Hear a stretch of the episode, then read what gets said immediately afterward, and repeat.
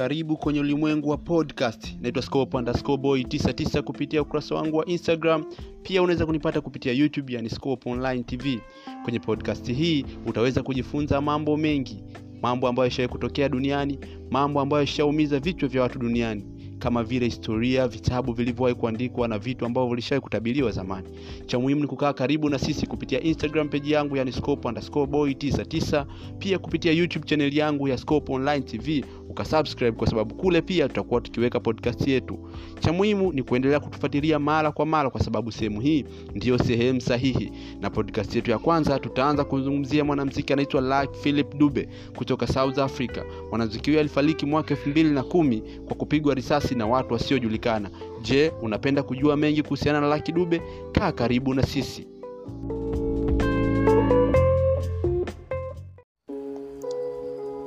Uh, kila mwanadamu huwa na dunia yake ambayo dunia hiyo huishi kichwani mwake.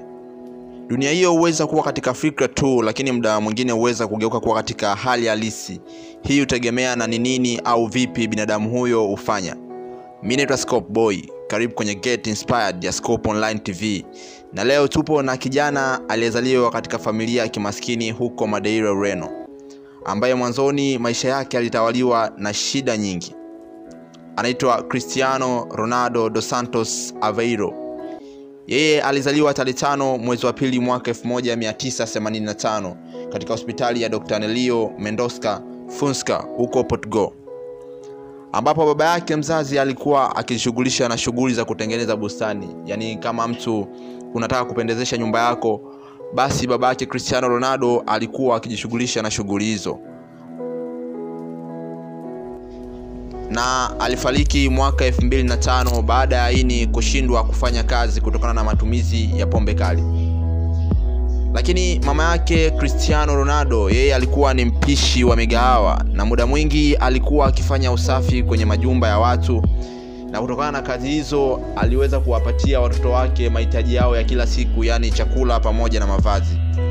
Na kutokana na maisha hayo cristiano ronaldo alikuwa afurahishwi na shughuli walizokuwa wakizifanya wazazi wake kwa sababu zilikuwa zikiwatesa sana muda mwingine wakiamka asubuhi kuwahi shughuli hizo.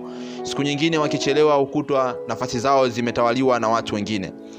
Hii ilijidhihirisha mwaka 25 alipofanya interview na kituo kimoja cha televisheni huko ureno alisema i was brought up with nothing.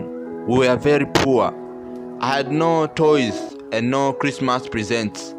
I shared a room with my brothers and two sisters and my parents slept in the other. So kauli hii hapa inaonyesha kabisa dhahiri cristiano ronaldo alikuwa afurahishwi na maisha ambayo walikuwa wakiyapitia muda huo. Na ndio maana muda mwingine unaweza ukasema shida na changamoto huweza kumlegeza au kumkomaza mtu katika maisha yake au katika safari yake ya maisha.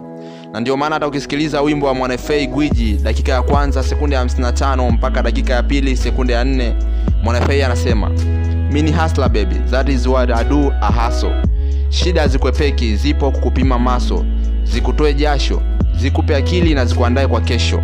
So shida ambazo alipitia cristiano ronaldo zilikuwa zikimwandaa kwa kesho. Na ndio maana hata ukiangalia anapambana sana uwanjani na anafanya mazoezi kwa muda mrefu. Hii ni kutokana na baadhi ya wachezaji kama carlos tevez ambaye alisema kwamba cristiano ronaldo ni mtu ambaye anafanya mazoezi kwa muda mrefu. Na wakati mwingine alikuwa akijitahidi kuwahi uwanjani ili kuweza kuona ni muda gani hasa cristiano ronaldo anaweza kuanza kufanya mazoezi yake. So safari yake ya soka ilianza mwaka 25 katika klabu ya sporting lisbon ambayo ipo nchini ureno. Na safari yake ilianza na matatizo makubwa sana ambapo cristiano ronaldo alikuwa akisumbuliwa na tatizo la moyo. Na hii ilipelekea kufanyiwa upasuaji ili kuweza kumwezesha kucheza mpira vizuri. Na baada ya kufanyiwa upasuaji huo cristiano ronaldo alirudi vizuri na mpaka leo anacheza soka kama tunavyoona huwezi ukazungumzia swala la soka ukamsahau cristiano ronaldo kwa sababu ameweza kucheza kwenye club kubwa zaidi duniani kama manchester united real madrid na juventus na mpaka sasa ameshinda zaidi ya mataji 29 ambapo hapo ukijumlisha ana uefa tano europa moja uefa national league moja balondo tano viatu vinne vya dhahabu vya bara la ulaya na ni mchezaji ambaye anaongoza kwa kufunga magoli mengi zaidi katika uefa champions league akiwa na mabao 128 na akiwa na hatrick 56 na mpaka sasa kwenye karia yake cristiano ronaldo ameweza kufunga magoli 700 maneno ya ushindi ya cristiano ronaldo huwa yanasomeka kama hivi. I am not a perfectionist but i like to feel that the things are well done more important than that. I feel an endless need to learn to improve to evolve not only to please the coach and fans but also to feel satisfied with myself.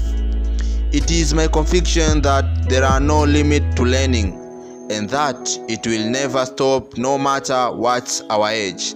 Hayo huwa ni maneno ya ushindi ya cristiano ronaldo na mara nyingi hupenda kuyarudia pale anapoulizwa kuwa ni nini siri ya mafanikio yake au kipi kinachomsukuma kila siku kuendelea kufanya mazoezi na kuonyesha ubora wake.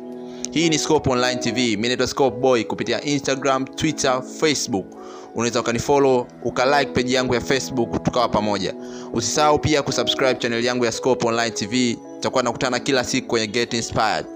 In life is all about focus. Tusiache kufocus kwa sababu mafanikio yapo mbele